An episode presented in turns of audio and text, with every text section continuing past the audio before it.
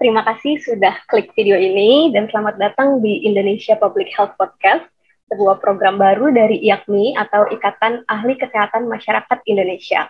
Di kanal ini, teman-teman dapat melihat berbagai informasi seputar eh, isu kesehatan masyarakat yang interaktif dan menarik untuk disimak sehingga muncul perspektif baru dalam menyikapi isu kesehatan masyarakat. Karena um, health is not everything, but without health, everything is nothing. Dan dalam episode ke-6 kali ini kita akan membahas isu kesehatan yang mungkin um, banyak orang itu belum menyadari pentingnya satu isu ini. Itu di samping kesehatan fisik, yaitu kesehatan mental.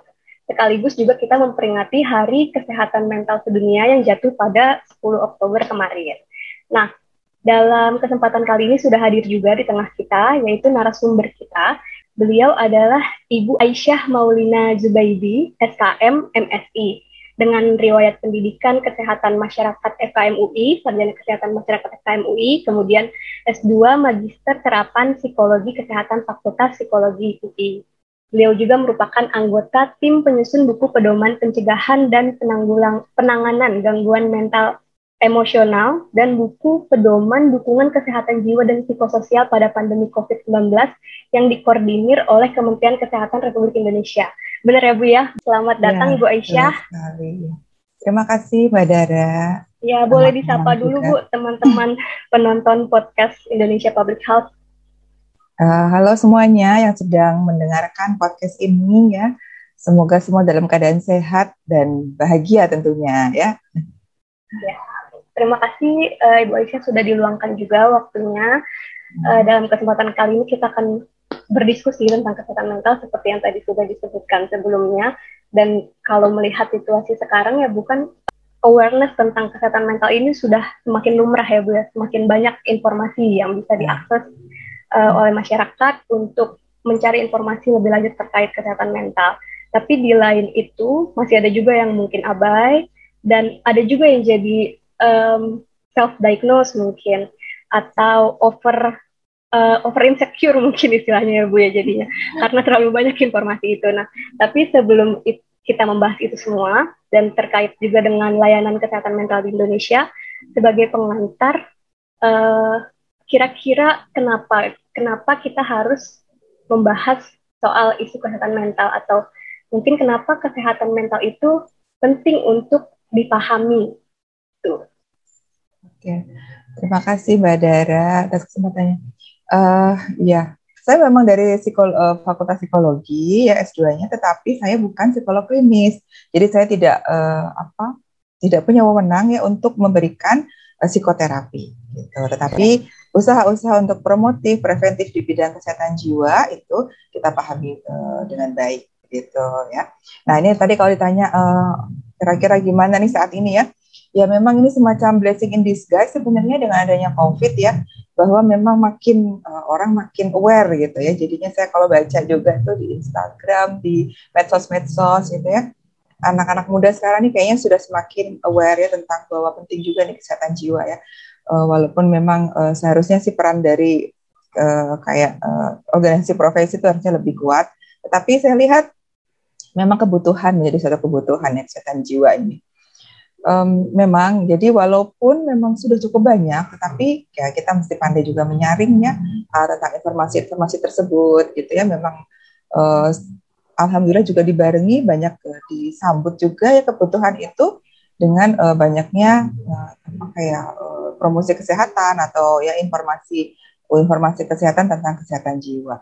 Saya rasa memang sudah harus ini ya uh, sudah harus mulai dipahami dan mulai disadari pentingnya menjaga ya. Tidak hanya kita aware terhadap permasalahannya, tetapi juga nanti bagaimana sih gitu ya. Kalau saya tiba-tiba merasa uh, apa ya kok saya merasa gundah gulana gitu ya. Gundah gulananya sih kalau biasa-biasa saja sih nggak apa-apa gitu ya. Nah ini nanti ada batasan gitu ya Mbak Dara bahwa uh, apa sih yang disebut dengan masalah kesehatan jiwa dan kemudian nanti ada lagi yang disebut dengan gangguan kesehatan jiwa gitu ya. Nah, itu memang batasnya cukup jelas ya. Kalau gangguan itu biasanya sudah melalui diagnosis ya baik itu oleh psikiater maupun oleh psikolog misalnya gitu ya. Tetapi kalau bagi kita mungkin masalah kesehatan jiwa mungkin sehari-hari juga mengalami ya. Oh, merasa wah nih beban kerjaan lagi banyak. Oh saya susah tidur karena itu ya ataupun saya kok jadi sensi ya kalau ditegur sama istri atau suami sedikit rasanya oh pengen marah gitu karena memang lagi uh, stres gitu ya. Nah itu sebenarnya kita ada masalah tuh di situ. Nah tetapi nah masalah ini tidak selalu menjadi gangguan gitu ya. Nah masalah ini bagaimana mengatasinya supaya nggak jadi gangguan. Nah itulah salah satunya nanti yang jadi tugas dari uh, kesehatan masyarakat di sini ya kalau kita ngomong profesi kesehatan masyarakat. Gitu, oh, ya. secara singkat seperti itu. Iya, berarti uh, masalah kesehatan jiwa yang tidak tertangani itu bisa berimplikasi pada nanti ada gangguan kesehatan jiwa gitu ya Ya bisa gitu ya. Memang uh, di Undang-Undang Kesehatan Jiwa sendiri sudah dijelaskan secara uh, ini ya uh, apa perbedaannya gitu ya bahwa memang yang dimaksud dengan ada masalah kesehatan jiwa. Kemudian ada juga gangguan kesehatan jiwa itu ada gitu ya, gangguan kejiwaan lah istilahnya gitu ya. Nah itu di situ memang uh, batasnya sangat jelas dan memang di, nanti uh, bagaimana profesi-profesi, nah gitu ya, profesi kesehatan nih kan profesi kesehatan tidak hanya psikiater atau psikolog, psikolog klinis ya, tapi juga banyak. Seperti perawat kejiwaan atau perawat secara umum, dokter umum misalnya ya, kemudian kesehatan masyarakat, kemudian ada juga kalau dari uh, sosial itu adalah pekerja sosial profesional. Mereka semua nih uh, tergabung pada profesi-profesi yang memang punya kepentingan ya untuk uh, ini ya bersama-sama meningkatkan kesehatan jiwa. Nah ini nanti ada batas-batasnya mana sih yang bisa membantu di bidang itu tadi ya menangani gangguan kejiwaan, mana profesi yang bisa membantu menangani untuk eh, orang-orang yang punya masalah kejiwaan. Dan jangan lupa ya sebenarnya yang jauh lebih banyak itu adalah orang-orang yang masih sangat sehat, tidak punya masalah kejiwaan gitu ya. Kita lagi happy-happy nih, mungkin ya saat ini kita lagi happy-happy nih, ini juga tidak kita sehat tidak punya yeah. masalah kejiwaan. Tapi gimana sih supaya kondisi tersebut uh, apa kita pertahankan sehingga tidak jatuh ke punya masalah kejiwaan apalagi sampai punya gangguan kejiwaan. Karena sebenarnya kalau kita bilang kesehatan itu kan uh, suatu kondisi yang sangat dinamis, ya enggak? Mungkin ya, saat ini kita ya, Bu, ya. iya dinamis karena apa? Bisa naik turun loh. Kayak ya. sekarang nih kayaknya, ah saya kayaknya nggak mungkin deh punya masalah kejiwaan, apalagi punya gangguan kejiwaan. Misalnya punya pendapat seperti itu, kayak kita juga nggak tahu, ya nggak. Seperti kita juga nggak tahu apakah uh, bisa ketularan COVID nggak sih, gitu ya? Sama aja kan. Jadi gangguan jiwa atau masalah, uh, maksud saya adalah kesehatan jiwa itu ya sama aja dengan kesehatan fisik ya. Artinya harus selalu kita jaga, harus selalu kita apa perhatikan gitu ya kondisi-kondisinya, pencegahannya bagaimana ya, kemudian mempromosikannya bagaimana, dan kalau misalnya merasa bahwa kita kenali ada masalah, bagaimana menanganinya. Jadi sama aja sebenarnya mbak. Ya. Uh, kemudian bu itu tadi menarik tentang ternyata banyak uh, gangguan atau jenis-jenis masalah kesehatan jiwa maupun gangguan jiwa. Tapi sebenarnya kan uh, masyarakat secara umum belum bisa mengidentifikasi itu ya bu. Apakah dia mengalami masalah kesehatan jiwa atau mungkin gangguan jiwa. Selama ini kan yang ada di benak e, masyarakat yang awam gitu melihatnya cuman oh dia orang gila gitu. Ya, atau sekarang mungkin udah ada istilah ODGJ gitu ya, Bu. Nah, mm tapi sebenarnya apakah gangguan jiwa atau masalah kesehatan jiwa ini nanti akan muaranya kepada ODGJ atau uh, adakah tingkat keparahan kayak misalkan kalau kita punya uh, penyakit fisik ya Bu, kan mm-hmm. tingkat keparahannya bisa dihitung atau bisa dinilai gitu ya Bu ya secara kuantifikasi. Tapi kalau di penyakit mental ini apakah juga bisa apakah ada tingkat keparahan seperti itu di dalam gangguan-gangguan jiwa? Oh, iya, tentu ada ya. Dan memang siapa yang bisa mengenali tingkat keparahan itu tentu yang yang profesional gitu ya uh, atau setidaknya orang yang sudah dilatih untuk itu, misalnya sudah mengikuti pendidikan tentang psikologi atau kejiwaan gitu ya. Uh, kesehatan masyarakat seharusnya juga ikut serta di sini ya, khususnya untuk deteksi dini gitu ya. Nah ini sebenarnya ya, pertanyaannya bagus sekali ya. Jadi bagaimana sih kita mengenali gitu ya diri sendiri dulu lah gitu ya. Nah pertama memang itu ada yang namanya kondisi sehat. Nah, kondisi sehat jiwa ini ya kondisi di mana kita bisa uh, apa menggunakan pikiran kita ya e, mengarahkan perasaan dan juga keinginan kita motivasi kita untuk hal-hal yang positif untuk meningkatkan ke apa kemampuan diri kita. Nah itu kondisi kita betul-betul dalam kondisi sehat jiwa ya. Nah kalau misalnya ada masalah nih nah ada risiko nih sih misalnya kalau ada masalah nih misalnya kita apa ya sedang mengalami uh, apa ya masa uh, beban kehidupan yang cukup berat misalnya ya macam-macam lah ya. Uh, karena memang kalau itu bicaranya gini jadi orang punya bebannya mungkin sama, tapi orang satu dengan orang lain responnya bisa berbeda, ya enggak? Tergantung dari orang ini punya ini enggak punya dukungan sosial enggak antara lain gitu ya. Orang yang satu mungkin dia nggak punya dukungan sosial sehingga merasa bebannya sangat berat sehingga dia kemudian bingung gitu ya mesti bagaimana dan sudah muncul uh, ini reaksi-reaksi. Nah ini reaksi-reaksi ini yang perlu kita kenali ya. Reaksi ini ada reaksi fisik maupun psikologis dari perilakunya ya. Reaksi fisik itu sering kali nggak kita sadari, tapi badan kita nggak bisa bohong. Ya, kalau seseorang itu lagi stres, masalah ya, makin berat masalahnya, makin kelihatan jelas reaksinya. Misalnya apa? Misalnya jantung berdetak lebih kencang ya tanpa kita sadari itu. Kemudian sulit tidur misalnya ya, keringetan misalnya gitu ya. Kemudian gelisah. Nah, seperti itu hal seperti itu ya. Kemudian apa ya? Uh, gangguan makan ya. Jadi makan sembarangan atau justru nggak mau makan. Ya. Uh, mudah tersinggung. Nah, itu sudah psikologis ya susah berkonsentrasi. Nah, itu juga sudah psikologis. Artinya udah ke nih orang bisa melihat bahwa ini orang kok kayak linglung gitu ya. Nah, bisa jadi ada sesuatu gitu ya. Nah, memang ini orang satu dengan orang lain bisa beda-beda. Penyebabnya misalnya gara-gara mau ujian aja atau dapat nilai jelek. Tugas kuliah mahasiswa, nah, mahasiswa yang satu mungkin merasa ya udahlah besok gue belajar lagi supaya hasilnya baik lebih baik gitu. Tapi mahasiswa yang lain mungkin ngerasa aduh dunia sudah berakhir nilaiku yang cuma dapat C misalnya gitu ya. Ini dosanya mana galak lagi dan segala macam. Nah, jadi itu tadi ya, itu salah satu uh, apa ya ciri lah ya kita mendeteksi diri sendiri. Nah sebenarnya kalau di Kemenkes sendiri itu ada ya semacam apa ya mungkin kuesioner uh, begitu ya untuk mendeteksi dan kuesioner ini tidak sembarangan dibikin ya tidak seperti kuesioner di majalah Online. atau iya atau di apa uh, medsos gitu ya yeah. ini memang melalui penelitian ya banyak sekali dan memang digunakan sebagai standar uh, kita untuk mendeteksi gimana apakah masyarakat Indonesia ini punya resiko nggak? Nah, itu tadi baru ngomong resiko nih ya. Artinya tadi kalau kita tangani resiko ini dengan baik, nanti ya jadi masyarakat sehat lagi ya, orang sehat lagi nggak nggak jadi gangguan kejiwaan gitu lah. Nah, kalau tadi jadi gangguan kejiwaan cirinya gimana ya, Bu? Gitu. Cirinya antara lain adalah dia tidak bisa melakukan fungsi sehari-hari.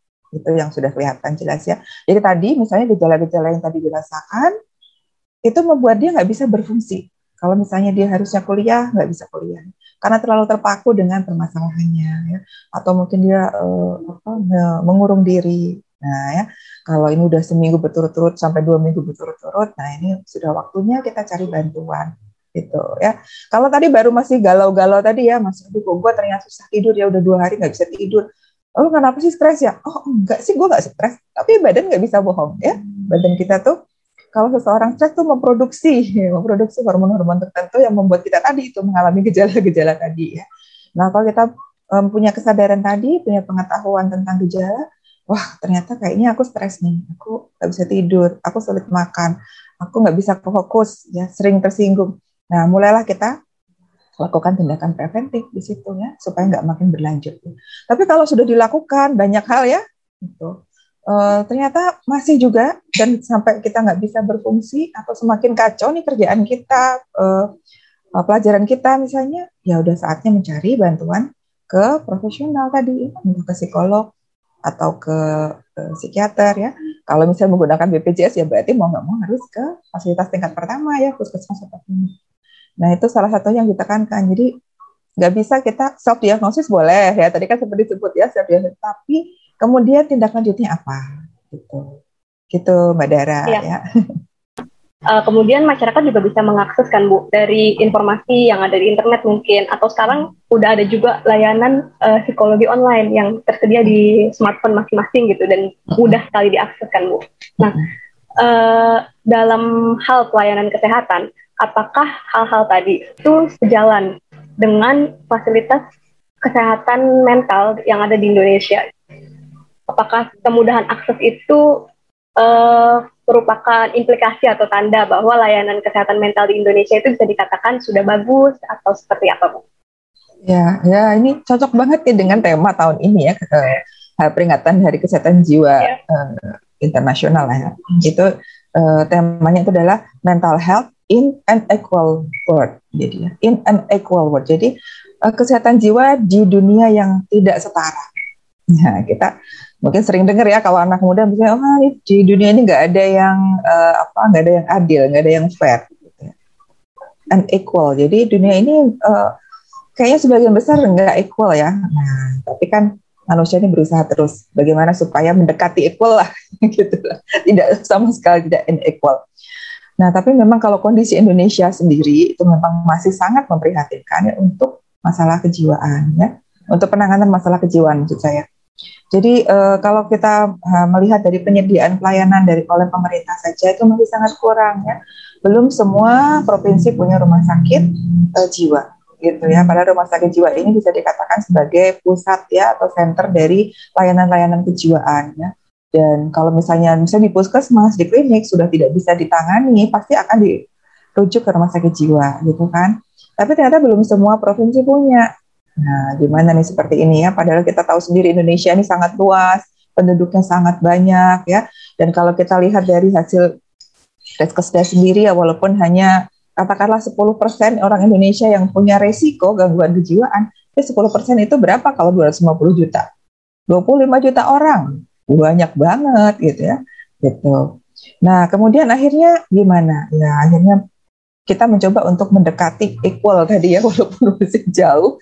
Kita coba dekati dengan berbagai macam upaya gitu ya. Ya tentunya harus diupayakan dari sekarang.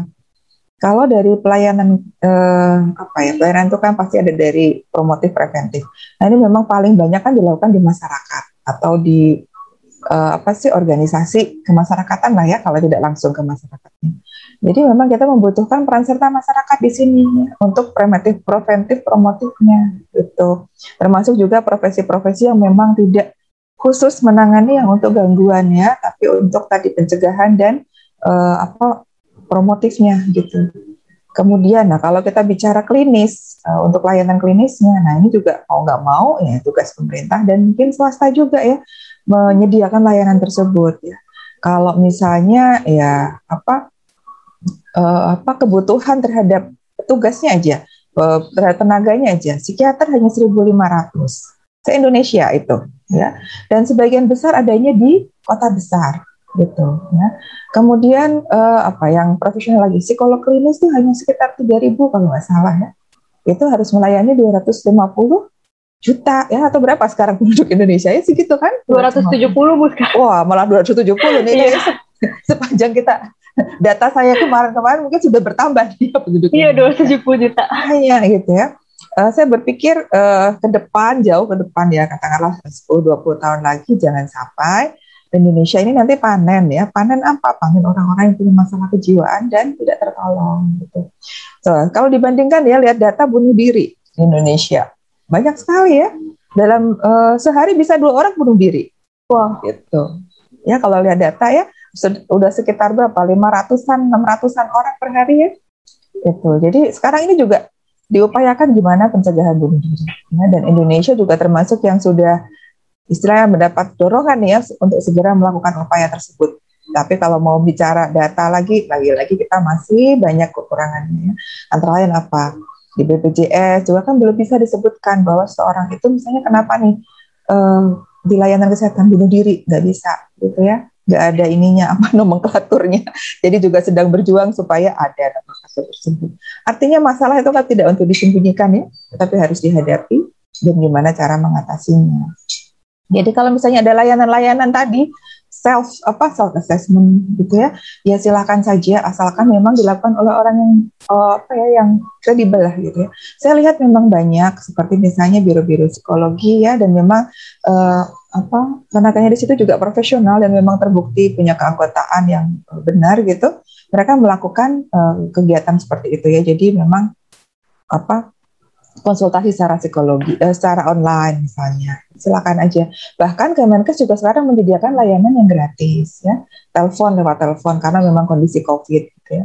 Tapi memang keterbatasan juga ada psikoterapi dengan cara berbicara langsung dengan atau berhadapan dengan uh, klien kemudian dengan uh, apa dilakukan secara online apalagi hanya telepon dia tidak bisa bertatap muka itu memang uh, ada gap-gapnya lah kira-kira gitu.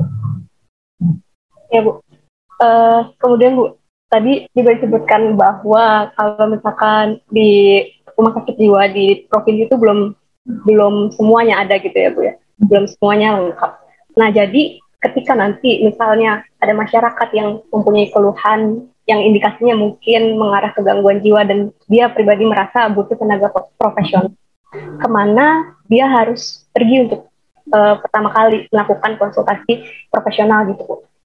Iya, Nah itu kan tadi jadi sambungan dari adanya gap tadi mau nggak mau ya coba didekati ya gapnya. Nah misalnya jaraknya udah jauh, gapnya jauh, nah kita coba dekati persempit ya. Um, memang untuk kota-kota besar itu sudah lumayan ya. Artinya seseorang yang merasa bahwa oh saya kayaknya sudah butuh bantuan gitu ya. Ya dia bisa ke fasilitas uh, pelayanan kesehatan entah langsung ke rumah sakit atau dia ke rumah sakit jiwa atau rumah sakit umum yang ada psikiaternya. Tetapi kalau misalnya masyarakat biasa, misalnya uh, bukan di kota besar gitu ya, ya pasti pertolongan pertama ke mana sih masyarakat?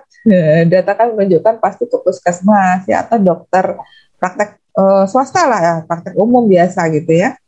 Nah setelah itu barulah kemudian nanti akan dirujuk ke kalau memang uh, apa uh, kondisinya itu memang memerlukan rujukan gitu ya mau nggak mau seperti itu dulu mbak Dara. Ya. Jadi, berarti bisa nah, dikatakan bu uh, iya. tadi dari pernyataan sebelumnya Bu Aisyah kalau uh, gambaran kesehatan apa pelayanan kesehatan mental di Indonesia tuh dari sisi provider belum sepenuhnya oh, tersedia. Kemudian sangat, dari segi sangat. tenaga kesehatan distribusinya juga belum merata iya, gitu betul, ya Bu. Ya? Sangat kekurangan itu. Ya. Makanya kan saya bilang itu kan ini kita ada loh sebenarnya mas eh, hal-hal gap-gap tadi itu harus coba diisi ya. Jadi orang kan tidak langsung tiba-tiba jadi gangguan kejiwaan tidak orang tiba-tiba punya masalah kejiwaan terus makin memburuk gitu. Pasti ada di situ upaya-upaya di mana kita bisa mengisi gap tersebut ya, apa pro promotif dan preventifnya gitu ya. Dan saya rasa kayaknya tren ke depan itu kita tidak lagi ngomongin gangguan atau penyakit lah ya, penyakit fisik lah atau mental gitu, enggak. Tapi sebelum jadi penyakit itu gimana sih kita mengatasinya gitu ya. Jadi di balik adanya kekurangan tadi, tantangan-tantangan tadi pasti ada peluang gitu. Dan gimana coba kita ngisinya aja gitu ya. Sekarang ya, banyak teman-teman yang mencoba mengisi misalnya uh, yang sudah uh, jalan duluan itu kayak perawat kejiwaan. Nah, mereka udah jalan duluan ya ke masyarakat sudah baik itunya apa promosi dan promotifnya. Bahkan membantu juga kalau misalnya nanti uh, setelah rehabilitatif.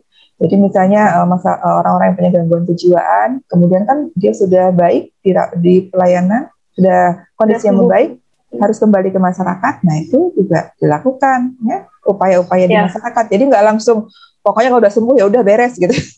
nah ini ya. menarik bu, karena saya iya. pernah melakukan studi uh, di salah satu rumah sakit jiwa di daerah di Surakarta bu. Dan di situ saya menemukan fakta bahwa um, banyak pasien yang dirawat di sana sudah sembuh dan sudah hampir berapa hari ya bu ya, maksimal perawatan BPJS untuk perawatan gangguan jiwa di sana bu sudah batas maksimalnya, tapi belum dijemput oleh keluarganya. Jadi hmm. ada juga beberapa kelompok masyarakat yang keluarganya pun menolak itu, Bu. Jadi ada juga yang kayak gitu. Nah itu bagaimana, Bu? Uh, bentuk promosi kesehatan mental kepada pihak keluarga yang mengalami anggota keluarga yang ada ODGJ.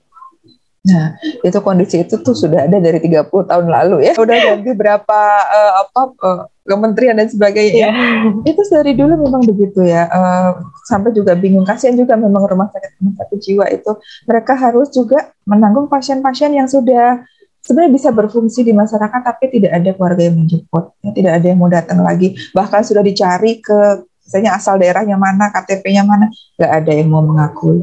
Jadi gimana? Dia kan manusia juga ya. Banyak ya kalau misalnya kita ke rumah sakit jiwa itu ada aja nih, oh dia tuh sebenarnya mantan pasien sini loh bu. Tapi sekarang ya akhirnya bantu-bantu ya. Misalnya ya bantu bersih-bersih atau bantu apa. Karena dia butuh butuh tempat kan ya. Dan ini kayaknya juga layanan untuk ini belum tersedia juga nih. gitu, ya, berarti pemerintah juga punya PR ya bu buat oh PR-nya banyak ya, banget. Yang sama keluarga pun istilahnya ada penolakan akhirnya tidak ada tempat untuk pulang Betul. jadi harus disediakan ya. tempat bernaung ya. makanya itu misalnya kayak Kementerian Sosial juga kan mau nggak mau juga harus ikut serta di sini nggak bisa misalnya hanya Kementerian Kesehatan saja ya Kementerian Sosial misalnya untuk orang-orang yang itu tadi ya sudah dirawat tidak ada lagi yang menanggung atau tidak ada tempat untuk kembali jadi gimana sementara rumah sakit kan nggak mungkin yang nanggung terus ya kan kapasitas tempat itu juga terbatas kalau ada pasien lagi gimana bingung ya. lagi kan. Nah memang ini uh, wah perlu kerja keras banget ya itu. Ya udah bertahun-tahun seperti itu dan tapi kita mencoba untuk tadi ya mengurangi gap-gap tadi misi itu gimana gitu ya perjalanan panjang ini Mbak Dara. Ya, uh, balik lagi ke layanan kesehatan Bu. Setelah tadi kita bahas provider, mm-hmm. kemudian kita bahas tentang kemerataan tenaga kesehatan. Uh, yang saya mau tanyakan lebih lanjut adalah tentang uh, keterjangkauan layanan untuk pasien. Apakah layanan kesehatan yang ada di Indonesia sudah cukup affordable untuk pasien gitu Bu? Apakah semua sudah bisa ditanggung oleh BPJS ataupun asuransi? Ini untuk khusus kesehatan jiwa ya? Ya. Iya. Uh, setahu saya ya, setahu saya kalau memang dia uh, biasanya kan pasti kalau BPJS itu melalui pelayanan tingkat pertama ya vaskes tingkat pertama tuh atau yang disebut puskesmas atau klinik ya dari situ kalau memang ada rujukan ya biasanya ke, ke, ke poli jiwa atau ke dokter spesialis kejiwaan ya saya rasa ditanggung semuanya sih gitu sampai dia selesai gitu ya. Cuma memang ada permasalahan-permasalahan itu dalam pembinaannya. Misalnya setelah setelah rawat jalan itu kan juga ada batasannya, ya kan. E, obat-obatan yang diberikan juga ada batasan gitu. Nah itu kadang-kadang menyulitkan untuk pasien-pasien yang uh, dia harus pergi jauh nih ke uh, apa uh, fasilitas kesehatan lanjutan atau misalnya rumah sakit gitu ya. Kalau klinik atau puskesmas mungkin tidak terlalu jauh kan dari rumahnya. Tapi kalau rumah sakit dia harus pergi ke kota dulu. Nah itu jadi eh, sementara obat yang diberikan kan ada batasan berapa hari cuman ya. gitu ya. Nah kan kalau misalnya kayak oh, transportasi, uang transport, kemudian dia ya pergi ke kota kan pasti butuh juga makan minum dan sebagainya. Nah itulah yang masih menjadi kendala ya uh, untuk apa ter, uh, akses teraksesnya pelayanan kesehatan saya rasa kalau misalnya itu gangguan kejiwaan ya atau masalah kejiwaan itu sudah ditanggungnya oleh BPJS. Tapi masalahnya tadi ya akses. Jadi akses tidak hanya tersedianya layanan dan juga biaya ditanggung, tetapi hmm. juga kemampuan nih orang nih untuk mencapai itu gimana, gitu ya. Nah itu juga masih banyak uh, eh, PR juga. Solusinya belum ketemu yang yang apa ya istilahnya cespleng apa sih gitu ya belum belum ketemu. Kemudian Bu, untuk kondisi pandemi saat ini, yang kita banyak ada keterbatasan uh, untuk bersosialisasi. Apakah uh, pembatasan sosial itu berim berimplikasi pada banyaknya gangguan mental yang mungkin muncul di masa-masa pandemi ini? Oh iya, itu laporannya udah bahas. Banyak yang masuk ya hmm. menyatakan memang terjadi peningkatan. Tidak hanya misalnya orang yang self harm ya melukai diri sendiri uh, karena itu tadi itu sudah masuk ke gangguan ya memang harus diterapi kalau seperti itu ya melukai diri sendiri kemudian juga ada upaya bunuh diri terus kekerasan terjadi peningkatan kekerasan pada anak ya pada pasangan misalnya itu juga bisa dianggap sebagai prediktor ya atau ya berkontribusi terhadap nanti terjadinya masalah kejiwaan pada orang yang mendapatkan kekerasan dan juga orang-orang di sekelilingnya itu sudah banyak sih mbak memang terjadi yeah. peningkatan Ya. Nah, yang sudah dilakukan oleh petugas uh, khususnya yang dari ahli kesehatan masyarakat Bu terhadap promosi dan uh, pencegahan untuk kejadian gangguan jiwa di masa pandemi ini apa saja Bu? Ya, ini masih menjadi uh, kesulitan juga ya. Uh, artinya gini, uh, keterbatasan kita nggak uh, nggak bisa bertemu. Ya paling akhirnya kemudian promosi dan prevensi itu dilakukan secara daring. Dan itu juga sudah tahu kan uh, gapnya adalah bahwa tidak semuanya punya uh, alat-alat untuk mendapatkan ya. itu satu. Ya kedua uh, sudah ada beban sebelumnya di masa lalu memang bahwa kesehatan jiwa ini pelayanan kesehatannya memang masih sangat kurang ya. Uh, jadi ya tersedia ada tetapi tidak bisa diakses oleh semua orang. Jadi itu juga jadi beban juga. Ya gimana ya Mbak? Akhirnya yang bisa dilakukan adalah tadi ya uh, kalau dari Kemenkes sendiri dan juga dengan merangkul uh, organisasi profesi kita mengupayakan supaya tadi ada gimana sih apa yang harus dilakukan. Kalau misalnya kita di di rumah gitu ya terus kemudian ada uh, rasa perasaan gak nyaman kemudian terjadi pertengkaran dan sebagainya apa yang bisa kita lakukan supaya di rumah itu tetap stay positif gitu ya tetap uh, apa ya mengupayakan dirinya tetap uh, sehat lah jiwanya gitu itu tadi kita makanya membuat suatu buku pedoman, walaupun itu memang belum juga semuanya terakses oleh masyarakat luas ya. Tetapi itu bisa di pelayanan kesehatan. Memang bingung juga gitu ya kalau e, ngomong sebagai ahli apa sebagai kesehatan masyarakat gitu ya. Aduh kita mau mulai dari mana dulu ya? Telur dulu atau ayam dulu nih? mau mau ngasih ke pelayanan kesehatannya dulu bisa puskesmas puskesmas juga pada bingung ini gimana nih pasien makin banyak keluhan banyak ya ah, terus ada ketakutan dan kekhawatiran tertular COVID juga gitu ya. ya. Belum lagi memang sebelumnya memang sudah ada ke kekurangan ya istilahnya gap-gap tadi itu. Jadi ya uh, kalau dibilang sekarang memprihatinkan ya memang masih kondisinya stagnan ya. Kalau dibilang dari data aja kelihatannya 2013, Deskes 2013 sampai 2018 itu ya hampir sama lah ya. Orang-orang yang punya masalah kejiwaan ya segitu-gitu tetap nggak ada uh, apa penurunan istilahnya atau yeah. belum ada upaya gitu ya. Nah sekarang ini memang sedang baru akan nih ya. Jadi kalau Kemenkes kan biasanya lebih ke kuratif banyak kayak kemarin ya. Sekarang ini lagi uh, tahun 2020, 2021 malah ya baru mulai akan membuat uh, bukan membuat ya sudah menetapkan indikator untuk ada juga pelayanan promotif preventif untuk kesehatan jiwa itu baru 2021 ya. Jadi ini bisa nih SOP ya Bu ya, standar untuk melakukan kegiatan promosi dan preventif. Iya, betul. Jadi itu nanti akan di, dilihat upaya itu ya. Berapa banyak sih yang sudah dideteksi uh, dini misalnya. Nah, deteksi dini ini kan kita sudah tahu dari penelitiannya bahwa memang ada eh, kelompok-kelompok uh, masyarakat yang memang lebih berisiko ya. Saya katakan lebih berisiko bukan berarti selalu ya, lebih berisiko untuk terkena masalah kejiwaan. Ya, antara lain wanita. Nah, wanita ya. ini memang lebih banyak loh, secara statistik juga jauh lebih banyak yang menderita masalah kejiwaan. Kemudian misalnya apa remaja, ya. Jadi uh, bunuh diri juga terjadi banyak pada remaja dan dewasa muda. Gitu itu data bicara. Jadi ya kita memang akhirnya kalau deteksi dini menyasar ke sana dulu, gitu ya. Misalnya pada anak-anak yang baru masuk SMA dan juga Nah ini kemarin uh, dari SMA sudah tapi perguruan tinggi belum ya, padahal penting juga misalnya usia-usia 18-19 tahun itu juga termasuk yang rentan punya masalah-masalah kejiwaan ya. Gitu. Jadi memang ada yang berisiko ada kelompok-kelompok yang lebih berisiko dibanding kelompok yang lain ya. orang-orang yang punya penyakit-penyakit kronis itu juga termasuk yang berisiko untuk terkena masalah dan nanti bisa lanjut ke gangguan kejiwaan. Kemudian apa ya? Lansia. Pada lansia lanjut usia. Kemudian juga pada kelompok uh, keluarga prasejahtera ya, yang kalau zaman dulu disebutnya golongan miskin ya itu memang juga berisiko untuk lebih berisiko untuk terkena masalah kejiwaan dan kalau nggak ditangani bisa lanjut ke gangguan kejiwaan. Terus ngapain sih kita mesti repot-repot gitu ya ngurusin yang begini misalnya gitu. Ya soalnya ini kalau misalnya nggak diurusin nanti takutnya panen. panen orang yang punya masalah kejiwaan itu kan lebih susah lagi ya. Kita merasa ah orang Indonesia nih semuanya religius, nggak mungkin punya masalah kejiwaan pasti nanti uh, percaya pada takdir dan sebagainya.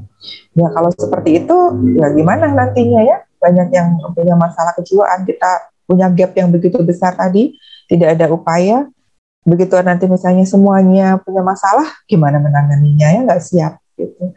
Jadi harus mulai dari sekarang nih kita perbaiki ya. Ya alhamdulillah tadi untuk upaya preventif promotif itu sudah mulai ada indikatornya. Jadi di situ setiap upaya, setiap uh, gerakan lah istilahnya entah oleh masyarakat ataupun oleh uh, pemerintah misalnya untuk melakukan upaya preventif, preventif promotif itu tercatat gitu ya. Artinya itu di, dinilai gitu ya. Kalau zaman dulu kan nggak dinilai, artinya mau penyuluhan berapa banyak juga nggak ada yang appreciate istilahnya gitu ya. Iya, memang akhirnya nanti ada semacam deteksi dini. Ya, jadi memberikan satu kuesioner, tapi setelah, uh, diiringi juga dengan uh, ini ya, upaya preventif promotif. Jadi kalau misalnya ternyata terdeteksi kita sudah scan ya, misalnya sudah dideteksi, oh ya. kayaknya saya beresiko nih gitu ya. Upayanya apa sih gitu ya? Uh, misalnya memanage stresnya gitu ya. Kalau misalnya pada anak itu juga ada berarti orang tuanya kan yang harus lebih berperan di sini dan tugas kesehatan juga bisa memberikan apa yang harus diberikan orang tua ke anak. Yang saya tumbuh kembangnya mungkin masih kurang baik gitu ya. Jadi ya itu juga baru awal sih moga-moga ya. gitu ya. Itu, eh, deteksi dini itu bisa diakses sama masyarakat langsung ke Paskeskah atau harus menunggu program dari Ikatan Profesi Kesehatan Masyarakat Kesehatan Mental itu Bu? Kayaknya sosialisasinya sudah berlangsung dan hmm. saya rasa kemarin juga waktu dua minggu lalu mungkinnya ada peringatan menjelang peringatan Hari Kesehatan Jiwa sedunia itu dari Kemenkes juga ada dia meluncurkan aplikasi sehat jiwa ya. Cuman saya belum cek nih yang terakhir. Ya. ya yang terakhir apakah sudah jalan apa belum nih aplikasinya gitu. Kalau nggak salah sih sudah ada itunya betanya dari tahun tahun lalu tapi belum lancar gitu kalau menurut saya gitu. Ya. Ada beberapa aplikasi oleh pemerintah juga ya, tapi belum belum firm banget lah, belum ini banget ya. Itu justru misalnya yang sudah jalan dan sudah cukup banyak uh, yang merespon itu adalah dari layanan lewat telepon ya, telekonseling. Itu ada di situ nanti uh, disaring juga di situ, ada deteksi dininya. Oke. Terus tadi ada yang menarik juga Bu terkait kelompok rentan uh, dari keluarga prasejahtera. Mm-hmm. Nah, uh, pandemi ini kan ber, berdampak juga kan Bu ke perekonomian masyarakat ya Bu kesannya yang terjadi sekarang adalah ada kesenjangannya itu semakin meningkat. Nah, apakah ini juga akan berimplikasi pada nanti uh, meningkatnya gangguan eh, meningkatnya gangguan jiwa di Indonesia dan kira-kira apa yang bisa dilakukan oleh kelompok masyarakat uh, yang berwenang paling kecil misalnya seperti kecamatan atau kelurahan untuk bersama-sama uh, menghimpun anggota rumah tangga yang ada di sana gitu supaya bisa saling membangun kondisi kesehatan mental yang kondusif. Iya, sudah. Kayaknya memang secara apa ya common sense dan juga data juga menunjukkan iya ya makin banyak yang mengalami uh, penurunan ini kesejahteraan seperti itu ya dari semula misalnya cukup sejahtera lah gitu ya. Tapi dengan adanya pandemi ini jadi turun kondisi kesejahteraan di uh, apa tingkat keluarganya. Ya eh, masalah-masalah sosial dan juga masalah kejiwaan. Itu saya rasa memang perlu sekali peran serta masyarakat gitu. Jadi kepedulian bersama gitu ya, dukungan sosial itu ternyata penting sekali ya. Walaupun sering kali uh, apa ya uh, merasa bahwa ah malas deh kalau diurusin sama orang lain misalnya gitu ya, apalagi anak, -anak muda nih anak, -anak muda generasi uh, yang remaja dan juga dewasa muda kan sering kali malas gitu ya. Kalau oh, diurusin orang lain atau teman malas padahal sebenarnya ini kita butuh banget ya yang namanya dukungan sosial. Itu penting sekali ya. Ketika masalah sudah sampai tidak tertangani dengan uh, diri sendiri mau nggak mau kita harus menengok ke orang sekeliling kita. Oleh karena itulah penting ya kita menjaga uh, dukungan sosial ya. Dukungan sosial yang baik. Dan tentunya ini kalau dari orang yang mencari ya. Tapi kalau pada masyarakatnya sendiri ya uh, dibuatlah sebaiknya memang ya kayak tingkat RT RW. Saya rasa sudah ya orang Indonesia masih bagus lah ya sosial yeah. Ya. uh, ininya ya kesadaran sosialnya masih bagus. Jadi walaupun misalnya ada tetangga yang kayaknya oh ini orang nyebelin banget misalnya gitu ya. Tetapi kalau misalnya dia kena COVID, sakit keluarga mau nggak mau tetap kita mau menolong. Saya rasa itu masih bagus ya di Indonesia ini. Saya rasa masih apa ya ya um, menyadarilah bahwa ya sesama manusia ini harus saling menolong gitu ya. Jadi dua-duanya ya dari pihak orang yang membutuhkan secara individu, kita semua harusnya memang menjaga uh, lingkaran sosial kita supaya itu tadi setidaknya kita kalau punya masalah yang sudah cukup berat minimal ada bantuan gitu ya. Jadi tidak bisa menangani diri sendiri itu ternyata uh, masalah kejiwaan itu seperti itu ya Mbak Dara ya nggak ya. bisa mau jadi superwoman atau superman tuh nggak bisa gitu nah Berarti yang kedua kegiatan dari masyarakat ya.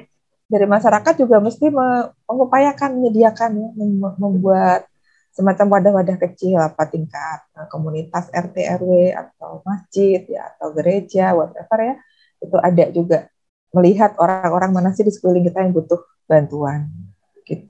Ya, Kemudian Bu tadi di pernyataan sebelumnya kenapa alasan dilakukan deteksi dini kan salah satunya untuk mencegah ada panen kan Bu, ada panen ya. dari gangguan jiwa di masa depan nanti. Nah, yang mau saya tanyakan sebenarnya eh, apa kerugiannya ketika nanti akan terjadi hal itu? Um, tentu saja ada kerugiannya ya karena biaya untuk uh, apa ya biaya pengobatan untuk orang yang punya masalah kejiwaan apalagi yang sudah gangguan kejiwaan ini besar sekali sebenarnya gitu ya. Belum itu baru biaya pengobatannya. Dan itu pun kalau pada orang-orang yang misalnya terdiagnosisnya sudah terlambat. Nah, sering kali kan gitu ya masyarakat kita ini uh, punya masalah kejiwaan karena kurangnya tadi juga pengetahuan dan uh, tentang gangguan atau masalah kejiwaan akhirnya dibawa dulu ke mana? Ke orang pinter ya. Ada psikiater psikolog orang pinter juga ya. Sekolahnya iya, lama. ya, tapi orang pinter yang lain gitu ya. Yang uh, sekolahnya lain lagi lah tanda kutip sekolahnya ya. atau misalnya dikeliling dulu ke mana ke mana akhirnya pas udah uh, ditangani oleh profesional masalah kejiwaan sudah sudah lebih pak udah sangat parah gitu ya. Jadi mau nggak mau dia pengobatannya sampai seumur hidup misalnya gitu ya atau harus ditangani seumur hidup misalnya. Jadi ini kan makin berat. Ini baru dari pengobatan kuratif kemudian rehabilitatifnya ya. Belum lagi nanti bebannya ya. Kalau seseorang ini tidak bisa lagi memang berfungsi uh, sebagai tenaga yang apa ya, produktif gitu, mau nggak mau dia menjadi istilahnya tanda kutip ya tanda kutip beban gitu ya bagi keluarganya dan juga mungkin negara lah ya secara umum gitu. Walaupun kita nggak nggak boleh ya bilang beban, tapi ya gimana memang kenyataannya seperti itu ya. Jadi dia nggak bisa bekerja secara produktif, tidak punya penghasilan, jadi keluarganya yang harus menanggung kan. Nah ini juga jadi beban juga. Misalnya keluarga ini bisa menggunakan dana itu untuk uh, apa peningkatan kesejahteraan keluarga dan sebagainya jadi tidak bisa gitu. Itu baru tangkap tahap individu ya. Belum lagi kalau misalnya tahap uh, apa tingkat negara gitu. Kerugian ya, kerugian dari adanya orang yang tidak bisa produktif ya. Kemudian kalau ini banyak wah, lebih banyak lagi ya. Uh, ada sebenarnya studi yang menghitung itu ya, cuman saya hmm. juga lupa, uh, tidak ingat itu besarannya berapa sih untuk uh, biaya untuk sampai kesembuhan dan mungkin rehabilitatif itu ya tapi saya lihat cukup besar. Dan memang kalau dilihat obat-obatan untuk uh, kejiwaan ini mahal-mahal ya. Gitu tidak seperti apa paracetamol itu sakit kepala itu kan cuma berapa? Iya, seribu rupiah sebutir ya. Ini nggak se nggak semurah itu satu. Kedua juga harus di uh, apa monitor ya penggunaannya yeah. supaya kalau karena kan juga ada efek samping. Gitu. Ya. Nah ini jadi bebannya nggak cuma di individu, tingkat keluarga, tapi juga tingkat negara juga ya. Jadi banyak kerugian uh, yang ini ya, yang diderita kalau itu kita biarkan. Baik Bu.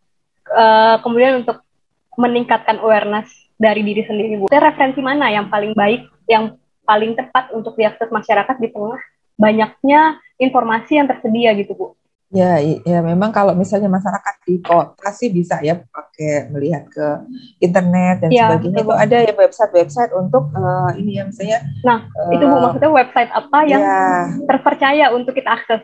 Ya, tentu saja yang organisasi profesi dulu ya, ya. yang pertama atau Kementerian Kesehatan duluan. Nah ya, Kementerian Kesehatan itu ada dia kalau nggak salah website untuk kesehatan jiwa khusus ada. Nanti di situ juga ada link untuk organisasi profesi yang uh, bisa menangani masalah kejiwaan. Gitu ya khusus untuk itu. Ada. Jadi itu pertama dulu lah kalau kayaknya ini belum jelas atau nggak nggak puas gitu ya, ya. bisa juga ke misalnya uh, apa ya biro-biro uh, psikologi atau praktek yang memberikan penyuluhan dulu. Tapi tidak bisa menang. Kayak saya rasa kalau itu baru ini ya baru informasi-informasi dasar ya kalau saya lihat. Hmm. tentang misalnya kalau merasa begini begitu ini apa sih artinya gitu ya.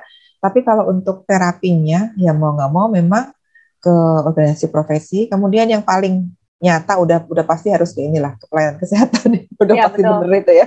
Minimal dia ke puskesmas ya kemudian rumah sakit ya. Rumah sakit. Sekarang ini kayaknya akan diarahkan rumah sakit umum itu juga nanti perlu juga menerima orang-orang yang punya masalah kejiwaan gitu ya. Sudah mulai di ini ya dicoba ke sana. Karena kan tadi ya adanya gap uh, rumah sakit jiwa yang tersedia itu terbatas banget gitu ya. Jadi rumah sakit umum pun sekarang diupayakan untuk mau menyediakan bangsal untuk psikiatri gitu ya. Oh. Paling benar udah itulah ke pelayanan yeah. kesehatan yang nyata. Nanti kalau iya, misalnya yeah, wah susah barulah mencoba ke website-website itu gitu yeah. ya, apa yang harus saya lakukan. Dan websitenya juga harus terpercaya atau yeah. Iya. uh, cara ilmiah bisa dipertanggungjawabkan gitu ya Bu. Minimal Kemenkes ya. Kemudian kalau misalnya organisasi profesi yang benar-benar profesional itu kan PDSKJI ya, uh, sos, dokter spesialis kesehatan, uh, kes, dokter spesialis kejiwaan. Kemudian uh, apa psikolog klinis ya, ikatan psikolog klinis itu sudah pasti kejiwaan juga dan menangani orang-orang uh, yang punya masalah kejiwaan. Itu itu memang tenaga masuk juga tenaga kesehatan mereka ya. Baik Bu. Oh ya satu eh, lagi ini ya eh, perawat eh, perawat kesehatan jiwa kalau nggak salah ada juga ya. Hmm. Uh, kemudian Bu untuk generasi-generasi yang sekarang menempati presentasi terbanyak di 270 juta populasi Bu. Itu kan generasi Z dan generasi milenial Bu. Nah, generasi-generasi ini tuh sangat dekat dengan uh, sosial media.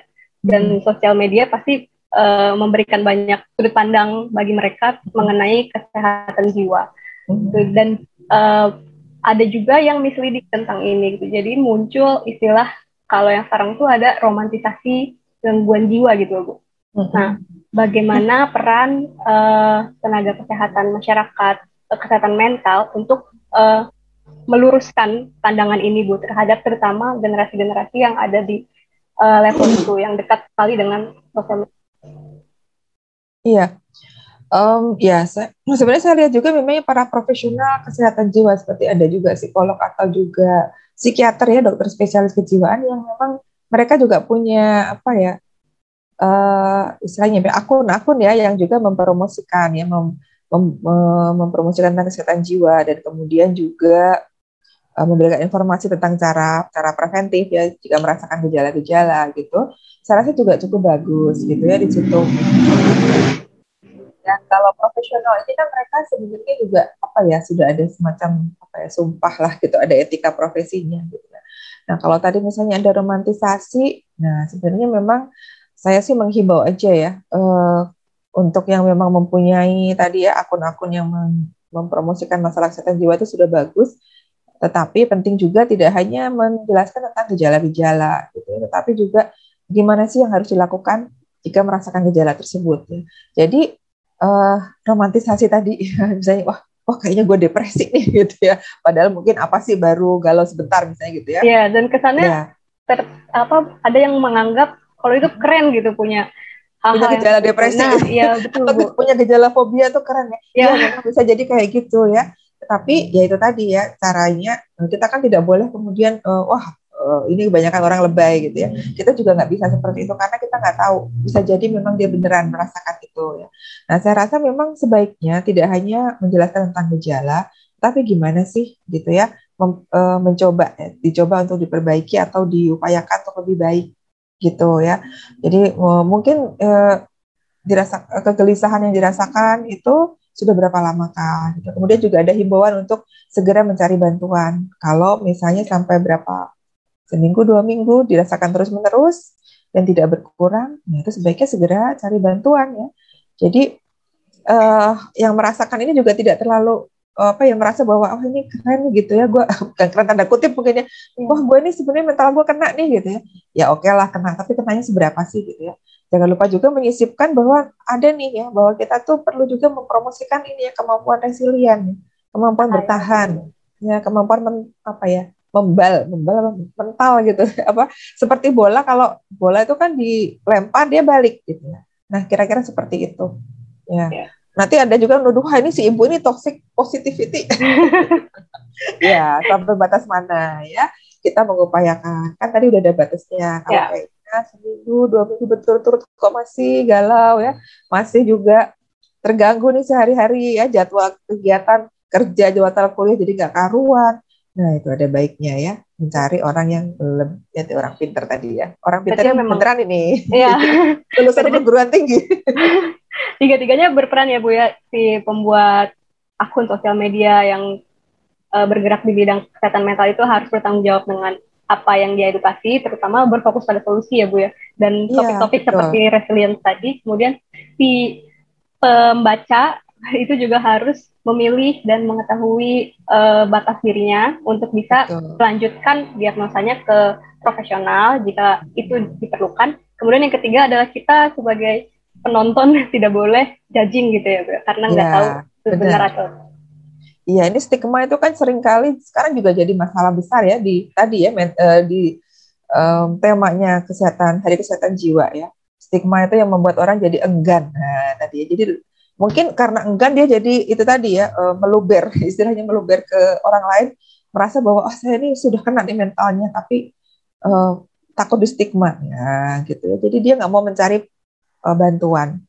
Nah, ini memang stigma itu besar sekali. Kadang kita sendiri juga merasa uh, kalau misalnya saya ke psikolog atau ke psikiater apakah saya gila? Nah, itu sering kali kayak gitu ya. Masih ya. banyak yang seperti itu walaupun tadi ada juga yang romanticizing gitu ya. Walaupun ya. sebenarnya kalaupun kita ke profesional belum tentu berakhir dengan diagnosa kan ya Bu ya. iya, semua kalau, orang Iya, diagnosa itu kan kalau ada gangguan ya. ya. Tapi kalau misalnya uh, saya memang punya masalah gitu ya, tapi saya ingin menyelesaikan. Cuman mungkin karena masalahnya itu berat, jadi dia bingung mau mulai dari mana. Nah itulah uh, gunanya dari uh, tadi ya orang ahli-ahli uh, apa kesehatan mental yang profesional ya. untuk me membantu kita me, me, ini lagi ya mengatur kembali pikiran kita. Ada kalanya memang kalau yang sudah sangat berat mungkin membutuhkan obat-obatan ya, untuk membantu dia bisa berpikir lebih baik, membantu dia punya mood yang lebih baik. Di situ fungsinya sebenarnya. Jadi bukan selalu kemudian wah pasti lo ini ntar lagi masuk bangsa kejiwaan masuk yeah. rumah sakit. Enggak selalu. Lebih banyak yang enggak daripada yang iya. Oh ya. iya, jauh lebih banyak yang uh, membaik ya justru kalau yang sudah gangguan itu bisa mungkin yang membawa orang yang membawa sudah keluarganya ya. Terus saya lihat ini anak saya sudah tiga minggu nggak mau keluar kamar nggak mau mandi atau misalnya dia uh, bajunya udah berapa hari nggak ganti-ganti nggak mandi dan sebagainya itu biasanya kalau sudah mulai ya, ini ada gejala yang orang lain bisa lihat yang ya. mengganggu gitu ya tetapi kalau misalnya kita sendiri yang merasa oh kayaknya uh, saya udah butuh bantuan nih saya ingin merasakan masalah ini tetapi gimana ya Nah, itu tapi itu tetap butuh untuk itu ya untuk mencari bantuan di situ supaya bisa berpikir lebih lurus lah istilahnya. Ya. Oke. Okay. Uh, eh, kemudian seandainya kita menjadi uh, apa teman atau mungkin pihak keluarga yang kita melihat ada tanda-tanda gejala gangguan jiwa nih di anggota keluarga kita atau teman kita. Kemudian kita di, dicurhati gitu misalnya. Nah, apa yang uh, paling baik untuk kita lakukan untuk menanggapi itu? Ya, um, ya ini juga gampang-gampang susah ya. Tidak semuanya juga bisa melakukan. Kalau sebagai teman gitu, ya setidaknya kita mendengarkan, mendengarkan apa yang dia bicarakan gitu atau dia keluhkan gitu ya. Nah, sebenarnya kan kalau biasanya nih ya umumnya kalau kita dengerin orang curhat tuh gatel ya pengen langsung ngasih solusi gitu ya. Nah, harusnya lu kan gini gini gini gitu ya. Atau malah justru balik curhat, iya gue sama tuh kayak gitu, gue juga ngerasain yang sama waktu itu. Nah, ya, jadi membandingkan sendiri, ya. kesulitan ya. satu sama lain jadinya. jadi malah cerita sendiri, bukannya dengerin gitu. Ya memang yang paling bagus mendengarkan saja dulu, kemudian memberikan respon bahwa kita memperhatikan gitu ya, memperhatikan apa yang dia uh, curhatkan gitu ya. Itu yang uh, disebut apa ya, mendengar aktif sebenarnya. Itu semacam bantuan juga gitu ya. Artinya bahwa uh, mendapat kesan bahwa dia tuh tidak sendiri ya. Bahwa orang tuh udah sumpek dengan permasalahannya, dia butuh yang namanya ventilasi ya. Ngeluarin udara-udara sumpek nih gimana nih gitu ya. Dengan cara tadi harus dikeluarin kan gitu. Nah, kalau dan tidak semua orang bisa mudah mengeluarkan itu. Ya. Tidak semua orang bisa mudah mengatakan kelemahan dirinya atau kekurangan dirinya, gitu ya, atau kejadian buruk yang dialami dia, gitu ya. Itu tidak mudah, gitu. Jadi kalau bagi saya sih kalau ada teman yang sudah mau curhat, gitu, ya udah kita take time untuk dengerin dia. Jadi ketika mendengarkan itu ya kita di sini ada yang istilahnya right here, right now, ya. harus jangan sambil liatin handphone gitu atau main game gitu ya. Kita dengerin benerin beneran bener-bener didengerin. Kita berikan respon yang uh, apa menunjukkan bahwa kita memang mendengarkan dan merespon dia. Seperti misalnya, oh ya, saya mengerti dan sebagainya gitu. Nah, kalau sekarang kayaknya uh, ramai juga nih saya lihat di Instagram sih adanya namanya apa ya toxic positivity bahwa harus hmm. oh kamu tuh harus sabar harus ini nah yeah. itu memang bisa itu bisa menjadi semacam toxic juga kalau berlebihan ya kita bisa berikan untuk semangat sebenarnya tapi gak usah berlebihan ya.